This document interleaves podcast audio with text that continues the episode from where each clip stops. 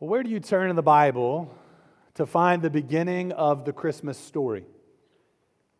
Maybe you think uh, Matthew chapter 2, excuse me, Matthew chapter 1, Luke chapter 2. Uh, both great places in the Gospels to turn to see about God fulfilling his promises through sending Jesus down to earth. We often hear Isaiah chapter 7 in the Old Testament, Isaiah chapter 9 read. But long before the prophecies of Isaiah, long before the prophecy contained in Psalm chapter 2, if you go all the way back to the book of Genesis, that's where the Christmas story begins. In Genesis chapter 3, verse 15, we see the first announcement of Christmas. Of course, Genesis 1 and 2, God's plan for creation, God creating Adam and Eve to live in perfect fellowship with Him in a perfect place where there was no sin, no disease, no death there in the Garden of Eden. Adam and Eve lived in perfect fellowship with God, with one another, and with all of creation. And then we see in Genesis chapter 3, they sinned against God. They disobeyed the command of His word, they rejected His loving authority over them. And they were banished from life in the garden, sent away from the presence of God, but sent away not without hope. For in Genesis chapter 3, verse 15, that first announcement of Christmas, this promised one who would come to crush the head of the serpent. You see, Genesis 3 started a, a story where he traced the seed of the woman and the tr- seed of the serpent. Through God's covenant to Abraham and Isaac and Jacob, we make our way to see more of who this promised one would, would be. And we see here this morning that story continuing to unfold in Genesis chapter 49. This promised serpent crusher would be a victorious warrior and a king, a, warrior king that they would be waiting for. Now, Genesis 49 may not strike you at first as a passage connected to Christmas. But as we look at Jacob blessing his 12 sons at the end of his life, we see that he has hope as he faces death. There's a hope for the future that's found in a coming king. You see, hope, don't mistake it for being optimistic. Like, well, I hope it snows in Charlotte this Christmas. That's a good thing to be optimistic for, to desire. But when we use hope as Christians, we're not talking about our best wishes for the future. We're not talking about just trying to view things with optimism. You see, hope has an object. And the Christian hope has the object of Jesus Christ. Our hope is in Him. Our hope as we face death is the same hope that Jacob has a hope in a promised king from God a hope in God's grace and mercy to us through this king. You see, this hope is attached to, in Genesis 49, a king that would come from Judah. A king that would come from Judah, a king that would look like Joseph. So we see in Genesis chapter 49 this morning, as Jacob approaches his death, he's filled with hope in God and his promises. And this morning, as the people of God and the church look at Genesis 49, as we consider Jacob's hope for the future, let's consider the hope that we've been given as Christians in King Jesus. The main idea that I want us to see in Genesis chapter 49, as we look back and look forward to Jesus, here's the main idea if you're taking notes look forward in hope to the blessing that comes from our righteous King. Look forward in hope to the blessing that comes from our righteous King.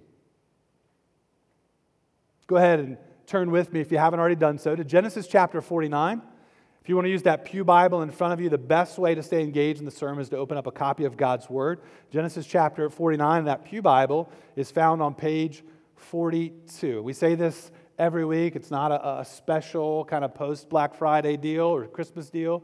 Uh, this is uh, something we want to offer every week. If you don't own a Bible, uh, that Bible is yours. Take it home as our gift to you. Read it this morning. Uh, connect with one of us at the door afterwards, or any member here. We'd love to read the Bible with you and help you see more of who God is in Christ.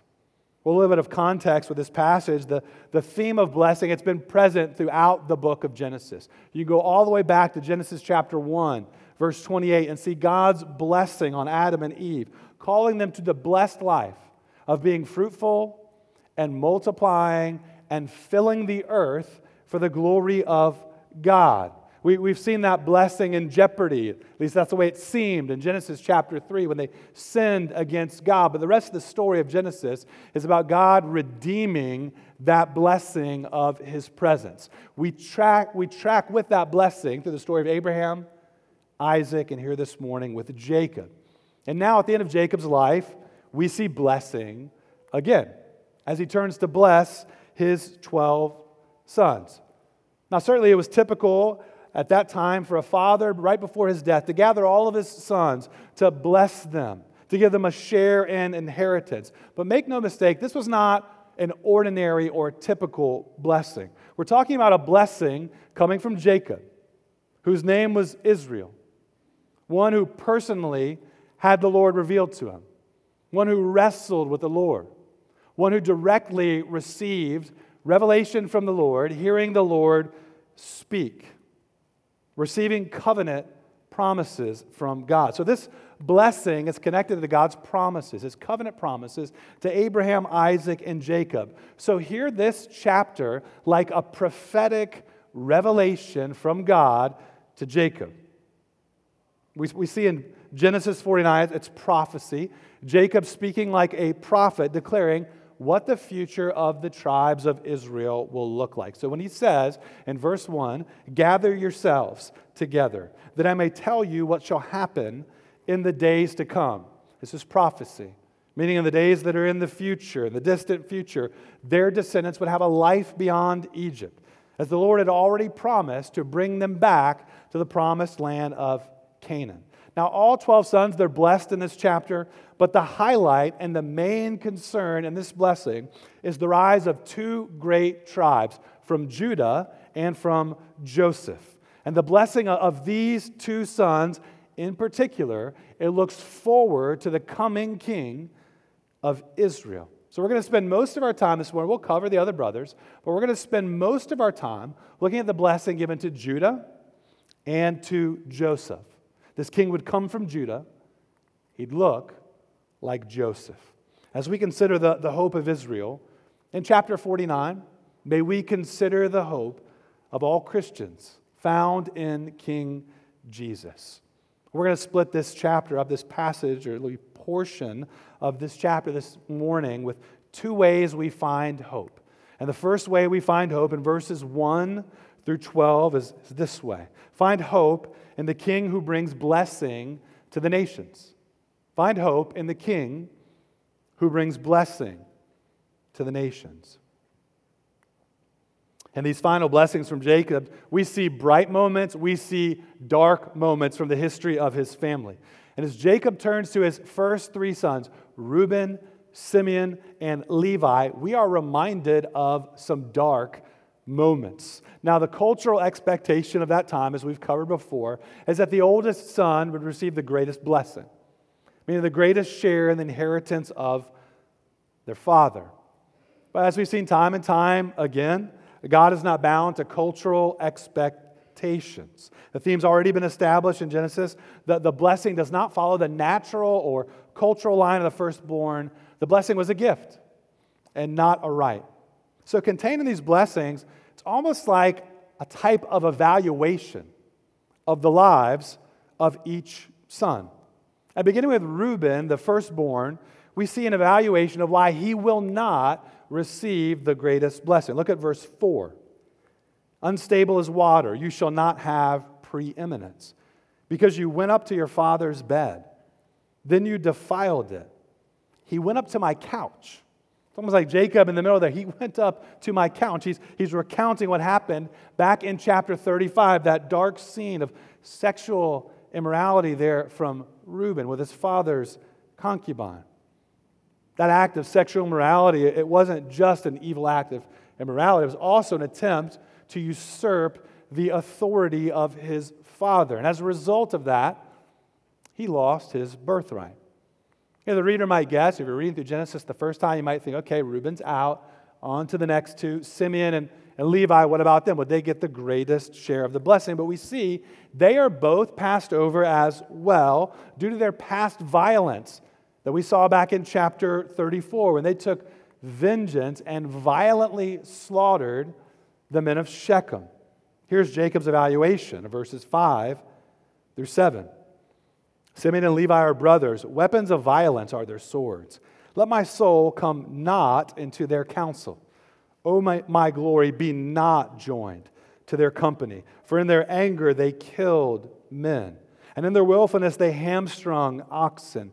Cursed be their anger, for it is fierce, and their wrath, for it is cruel. I will divide them in Jacob and scatter them in Israel.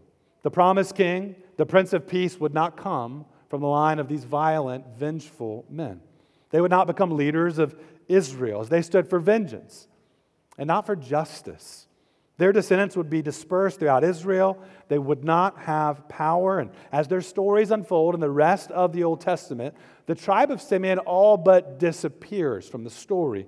And the tribe of Levi, while they go on to be the priesthood, they get no allotment or possession there in the promised land. The greatest blessing, it would not go to them, but rather the greatest blessing went to their brother Judah. Now, you may remember some of what we saw earlier in the book of Genesis with Judah and think, well, Judah was no better than them. Hey, my goodness, look at Judah's dark, terrible past. Back in chapter 38, he used and abused and mistreated his daughter in law, Tamar, after his son died, his son's widow. He mistreated her. And then later, thinking she was a prostitute, slept with her and impregnated her. So you might think, if you're reading this the first time, all right, Jacob, keep it moving. I keep on going down the line to the next son. So why would Judah receive the greatest blessing? See what stands out? We've known this before. What stands out about Judah in that very chapter in 38, where his evil acts are recorded, is that he repented. He repented of his sin. He admitted his, his guilt he turned away from sin. That's what repentance is a, a turning away from sin. And that changed everything in his life and in his future. What we saw from, from Judah after that moment of repentance was a transformed and changed man. And the rest of the story, he showed back up as a self sacrificing servant, later on, offering his own life in the place of his brother Benjamin's life. I think this tells us again something important about repentance. There is no pathway to a blessed life in the Lord apart from repentance.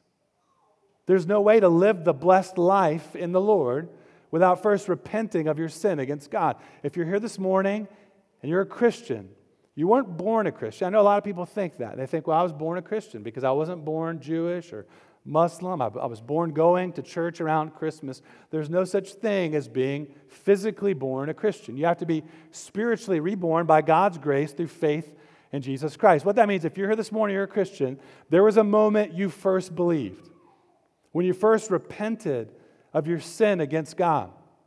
That's an ongoing thing in our lives. Pastor Johnny led us this morning in a prayer of confession. And so, Christians, we are to, in an ongoing manner, grieve our sin against God. We're not home yet. We're not to glory yet. This side of glory, we will sadly struggle with sinning against God and offending Him. But the change in the life of a Christian is that we're grieved by that. We're not resigned to living like that. And by God's grace, we continue to repent.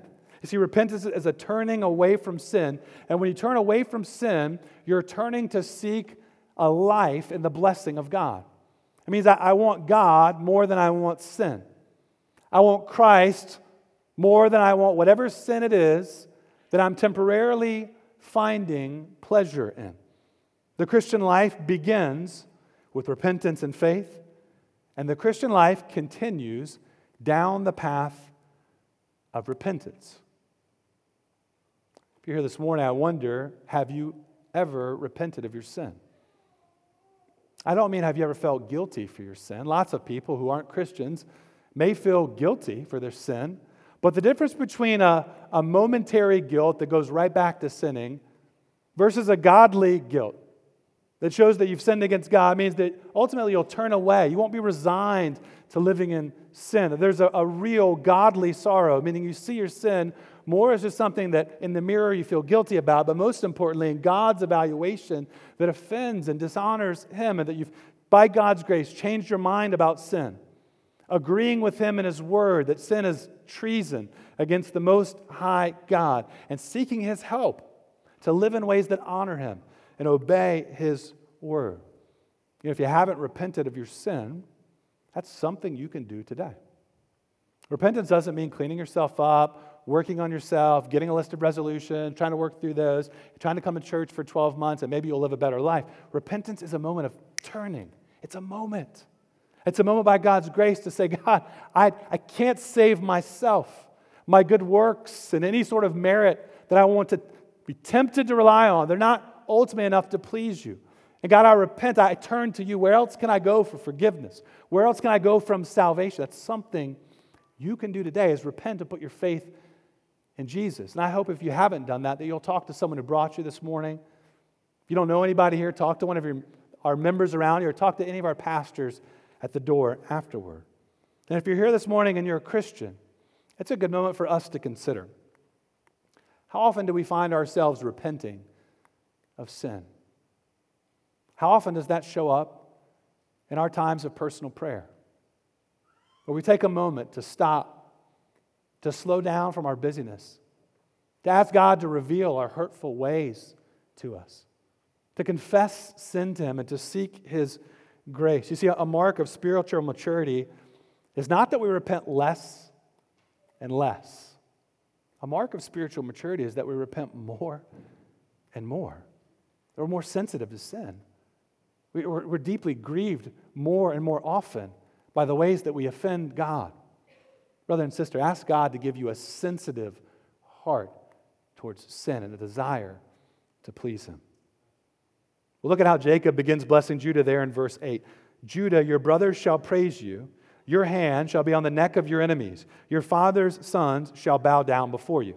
Remember, again, this is prophecy, so we're going to see a lot of imagery here, like what we'd see even in the book of Revelation, of images connected to prophecy. And Judah's future here is pictured as a victorious warrior returning from battle and receiving the praise of his brothers. Now, most of what we've seen in the book of Genesis so far is the praise of the brothers going to Joseph. That's the dream they received, that his brothers would bow down to him, and they already have in the book of Genesis three different times. But now we read that the tribe of Judah would be the one whom the rest of Israel would praise and bow down to. Judah and his descendants would be exalted above the rest of the family of Israel. The house of Judah, they will defeat the enemies of God's people, just as a lion grabs its prey by the neck. We see in verse 8 so shall Judah's descendants grab the neck of their enemies. This language of, of neck of the enemy, it shows up later in the Old Testament with a descendant of Judah, the greatest king of Israel, David. In Psalm chapter 18, verse 40, David thanks God for his victory over enemies, saying, You gave me my enemies' necks. Now, the theme of a victorious warrior coming from Judah, it's seen there in verse 9 as a, a metaphor is given to describe Judah. Look there at verse 9. You see the metaphor. Judah is a lion's cub. This prophetic image of a, a lion, it first becomes associated with Judah and its descendants right here in verse 9. This image and metaphor, it will stand out in the rest of the Bible as the Messiah becomes called the Lion of Judah. Judah will be exalted, he will be mighty. From him will come a, a mighty warrior. And in verse 10, we get even more detail. This mighty warrior, he'll be a king. More images there in verse 10. We're introduced to a scepter and a staff. Those are royal items belonging to a king. Through Judah, the covenant promises to Abraham will be fulfilled. Kings will come from his line, and certainly a, a king that they will be waiting for that will be unlike any other king.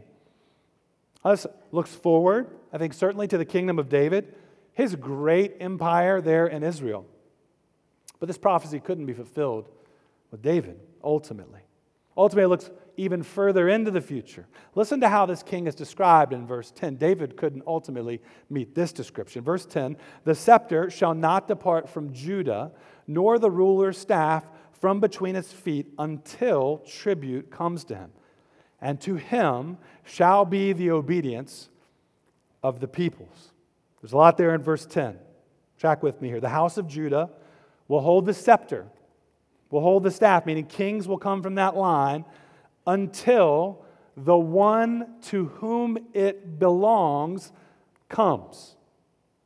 This king from the line of Judah that they're waiting for, he will receive a tribute and obedience not just from the nation of Israel. At the end of verse 10, we see in the plural there, peoples. This coming king would receive obedience from the peoples, meaning the nations. That wasn't fulfilled in the kingship of David. Who's this coming king to whom a tribute belongs, the one who would have a tribute from all nations brought to him? Who's this coming king who would have the obedience of the peoples, the obedience of all nations at his feet?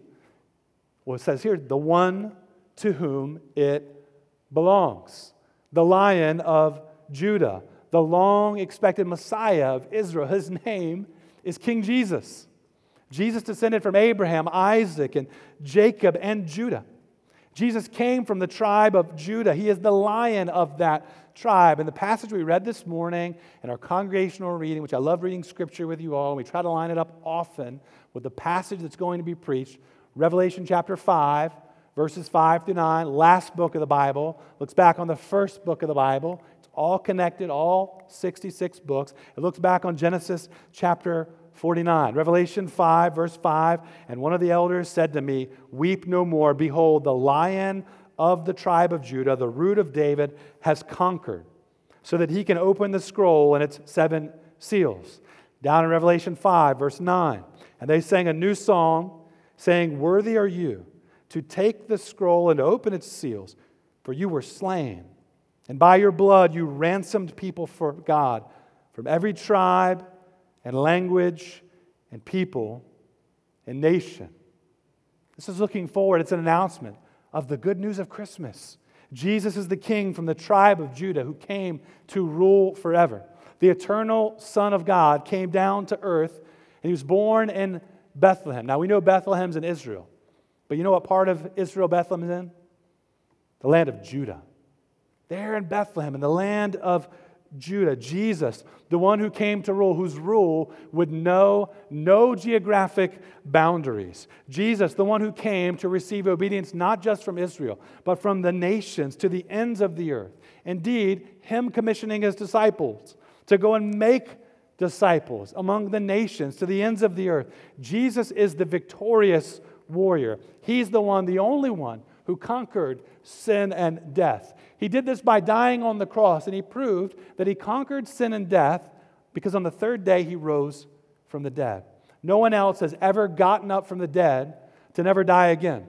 Jesus is the only one who went to death, tasted death, and then he rose from the dead, showing that his sacrifice on the cross to pay for sin was accepted by God. His sacrifice for sin, the only way that you personally can be forgiven of your sin against God. You see, Jesus, this king from Judah, he will save and rescue anyone who would repent of their sin and turn to him and seek mercy and grace and forgiveness at his feet by faith in him. The one that Israel was waiting for, he has come. You see, they looked forward, but where you and I are at in history, we look back. He's already come. He's already done what needed to happen. The greatest work that needed to happen has already been accomplished. Meaning, Jesus' finished work on the cross. We rest in what has already been done. We look back to Jesus Christ, his death and resurrection, and we look forward in hope that he will continue to be with us, and we look forward to the second advent, the second coming of the Lord Jesus. You see, if all who put their trust in Jesus, they will find eternal prosperity in his presence. Because the reign of King Jesus brings prosperity to everyone who lives under his rule. I love these images in verses 11 and 12. These images in verses 11 and 12 tell us what the reign of this king will be like, what it will be like to live under his righteous rule. You see, his reign is one of prosperity. He will bring prosperity wherever he goes. He came to make his blessings flow as far as the curse is found. His rule begins a new age of prosperity, described there in verses 11 and 12. Wine, and I'm talking to Baptists, but hear me on this. Wine in the Bible is a symbol of blessing and prosperity. It's a symbol. It's what we see here. Wine, a symbol of blessing, prosperity. So the images here of choice vines and wine, it communicates an abundance of blessing, happiness, joy, peace, celebration, fellowship. There will be an abundance of blessing and joy and peace and righteousness and fellowship for all who live under the reign of this King Judah. In verse 11, we see the image of binding a foal to the vine and the donkey to the choice vine. In verse 12, we read, His eyes are darker than wine, and his teeth whiter than milk. Again, prophetic images that picture a king who's full of strength and power. Under this king's reigns, even the choice vines are so abundant and so common and so easily found that they can be used for such a common task as hitching a donkey to it. You wouldn't say, well, we're not going to use that choice vine. Well, take this donkey over to this dying vine over here because there'll be so many choice vines, you can just hitch that donkey up to it. That's the image there in abundance. Under this king's reign, there is such an abundance of wine that you would use it like water, washing your garments with it. That image may seem strange because usually you wash your garments with water, not a bottle of Chardonnay. But the image here is that this king will make wine flow like water in abundance.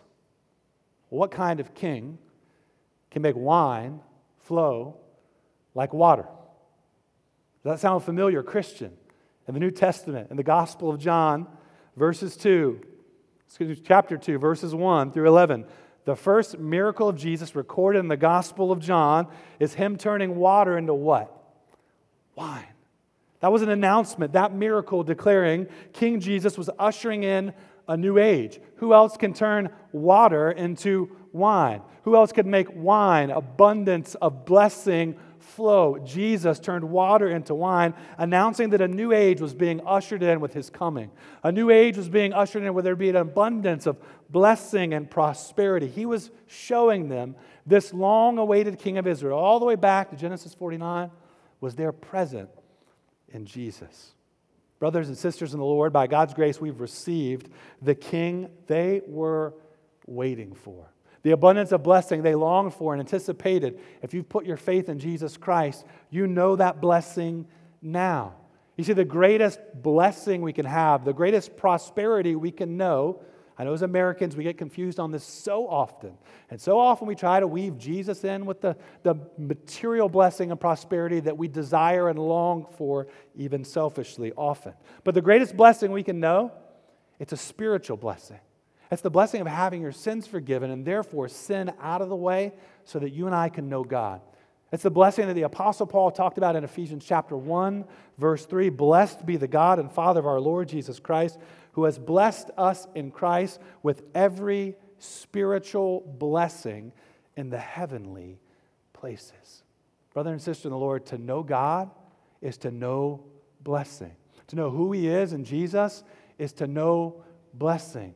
What more motivation and ambition do we need to give ourselves, our lives, to knowing Him more than knowing that, that walking in the knowledge of God is the blessed life? The more we know Him, the more we walk in joy, the more we walk in peace, the more we walk in fellowship with the God who created us.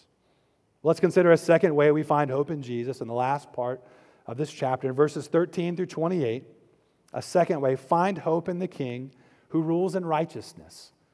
Find hope in the King who rules in righteousness.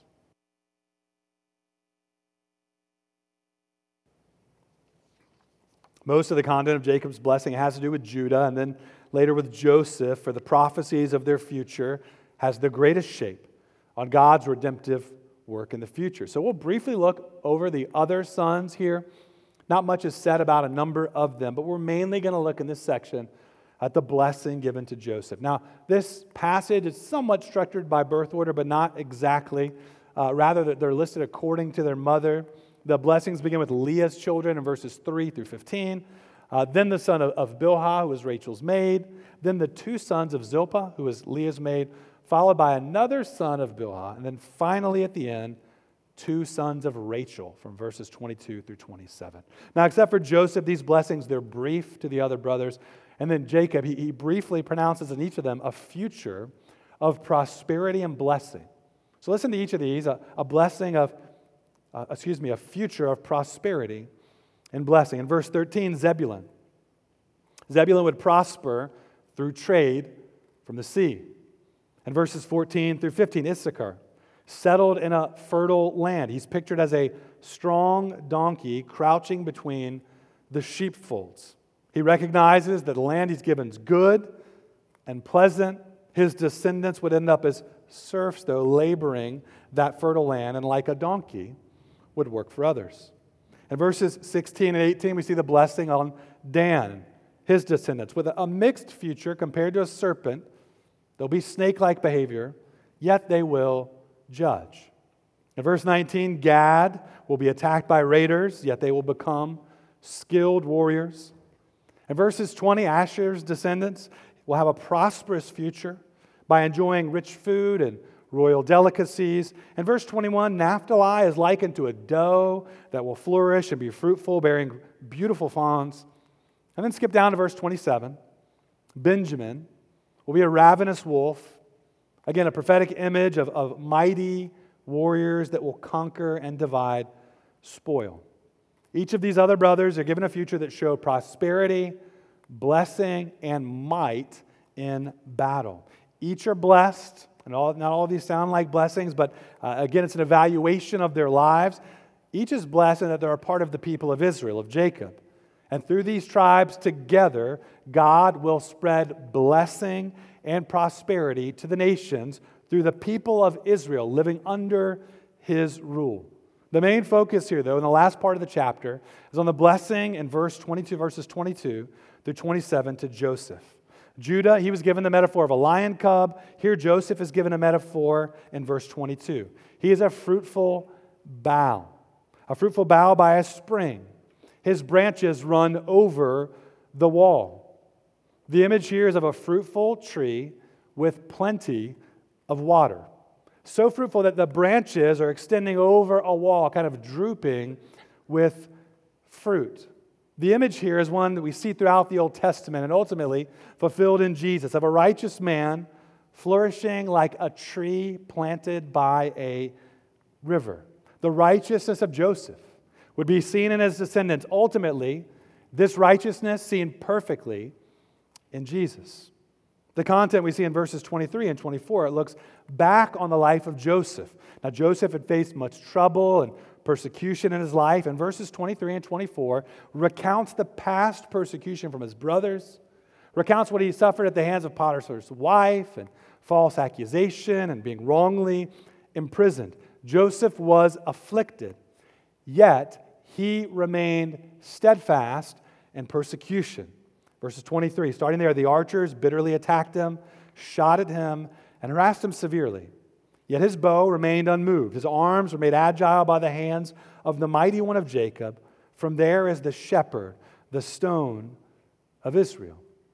Joseph's perseverance in persecution came from the Lord, came from the mighty one of, of Jacob. And looking back on God's past blessing, transitions in verses 25 to 26 to look forward to a future of continued blessing from God Almighty. Jacob calls on God to bless his descendants after him. And consider as I read this, this is what stands out about this blessing on Joseph. Consider the repetition of the word blessing. Listen for it here in verses 25 and 26. By the God of your father who will help you, by the Almighty who will bless you with blessings of heaven above, blessings of the deep that crouches beneath, blessings of the breasts and of the womb The blessings of your father are mighty beyond the blessings of my parents, up to the bounties of the everlasting hills.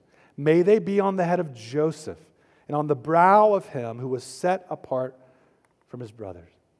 Jacob is calling out again and again for blessings even greater that was known to Abraham and Isaac to be on the head of Joseph and his descendants. Now, remember this blessing of Joseph, it doesn't just look at his descendants in the near term.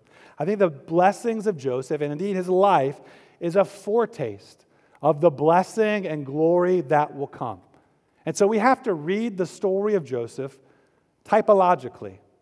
That's a very fancy way of saying his life pointed to something greater, a blessing yet to come. Ultimately, his life pointed to Jesus. Jesus, we'd see Joseph. In the life of Joseph, his character when Jesus came. You see, in Joseph, we see a type of Jesus. King Jesus will look like Joseph. This coming king will be a shepherd like Joseph, a stone for his people, providing shelter the way that Joseph provided shelter for the people of Israel in famine. Like Joseph, this king would carry the theme of humiliation that led to exaltation. Joseph's faithfulness and righteousness pointed to a coming king who would be perfectly righteous and perfectly faithful in all of his ways.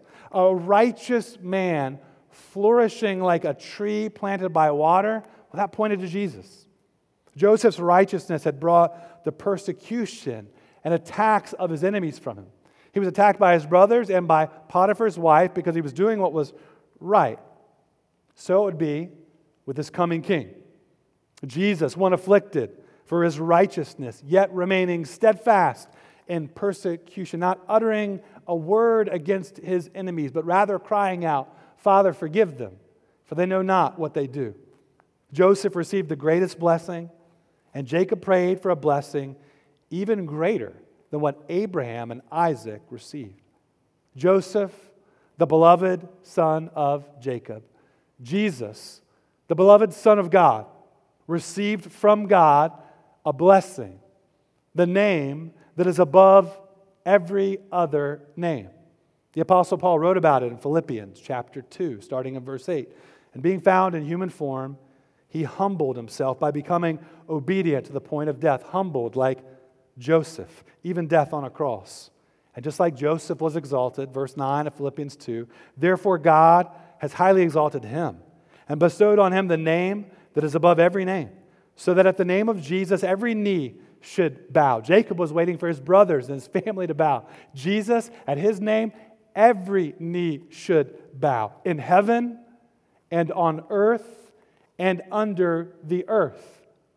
Joseph, he was waiting for praise, and ultimately the line of Judah waiting for praise from the rest of the family. We see here the name of Jesus. Every tongue would confess that he is Lord. Every tongue would praise him to the glory of God the Father. You see, Jacob and his sons looked forward in hope. They looked forward in anticipation of this king who would come and bring blessing and abundance of prosperity. They looked forward to the king who would come and reign in righteousness in Israel. Today, the people of God, those who put their faith in Jesus Christ, the church of Jesus Christ, we look back on this king. He's already come. In him we find forgiveness of sins, peace with the God who created us. The peace on earth that Jesus brought was first and foremost a spiritual peace with God. We're no longer at war with him because of our sin against him. Rather, we've been taken from being enemies to being his friends through the blood of Jesus and faith in him. Today, the people of God look back on this king who laid down his life as a sacrifice to pay for our sin. But we don't just look back. Christianity isn't just about history. Presently, we look up. We look back and we look up above this world. We live life under the sun, but we look up to the one who rules over the sun, the Son of God. We come to him and pray in the name of Jesus. We look to him for wisdom and strength. We regularly come in the name of Jesus, confessing our sins against God. We find hope in Jesus, peace in Jesus. And we don't just look back and we don't just look up, we look forward. We have a future. You see, we can face our death with hope. Chuck, I'm so thankful for the testimony of your mom. You know, we need the senior saints here to teach us young ones what it looks like to live with hope. How many decades was she a member here, Chuck? When did she join the street? 1958. Sitting here in these pews. These pews were constructed in 1953. Since 1958, sitting, singing, rejoicing. Some of y'all fall asleep during my sermons. I know they're long, but Edie didn't fall asleep. Edie would smile and sing and rejoice in God. I look so forward to talking to her at this door every Sunday afterwards. She had nothing to say but how beautiful the service was every single Sunday. You see, there are people who teach us to live well, like those senior saints, and those also who teach us how to die well, to die with hope, to know that this life is not all that there is. This life has suffering and sorrow, and we look up to Jesus for help, and we look forward to the day that suffering and sin and sorrow will be no more. Brother and sister in Christ, we have every reason to have hope this morning. We have every reason to find joy, not in passing circumstances, but in our risen, reigning, and one day, hopefully soon, returning Savior. As we celebrate Christmas, which this year is on a Sunday morning, we don't just look to His coming. This Sunday morning, we'll celebrate the 25th of December, what we celebrate every Sunday morning, the death and resurrection of the Lord Jesus Christ. As we look back at Christmas, we look up to the reigning Jesus and we look forward to his return. So, as we approach Christmas together as a church family, may we find hope in Jesus to look back, to look up, and to look forward in anticipation of God's goodness to us in Christ in this life and in the next life. He is with us, and therefore we can rejoice our hope is sure. We find hope in the blessing of knowing Jesus in this life, and we find hope in the righteous rule of our Savior now and forevermore. We find hope that Christ is ours forevermore. Amen. Let's bow and pray. Father, we ask that you would turn us away from finding false hope and seeking false hope here in this passing present world. Turn us away from seeking hope in the mirror or in the person next to us. Lord, we ask you turn our, our minds and hearts to you, to your precious promises in Christ, and that we would be filled with hope in who you are and what you've done for us. Lord, we pray you strengthen us to regularly look back to the cross and the empty tomb and to be reminded of the joy of our salvation, to be reminded where our power comes from, from the risen and reigning life of Jesus. Help us regularly to look up. Father, how often do we look down and inside of ourselves? Father, we pray by the strength of your Spirit to look up to Jesus, to find joy in him, to find help from him, wisdom from him, and hope in him. And Father, point our hearts forward in faith that would fight against our unbelief and in hope that would fight against despair. May we rejoice in Jesus that Christ is ours all by your grace forevermore. In his name we pray. Amen.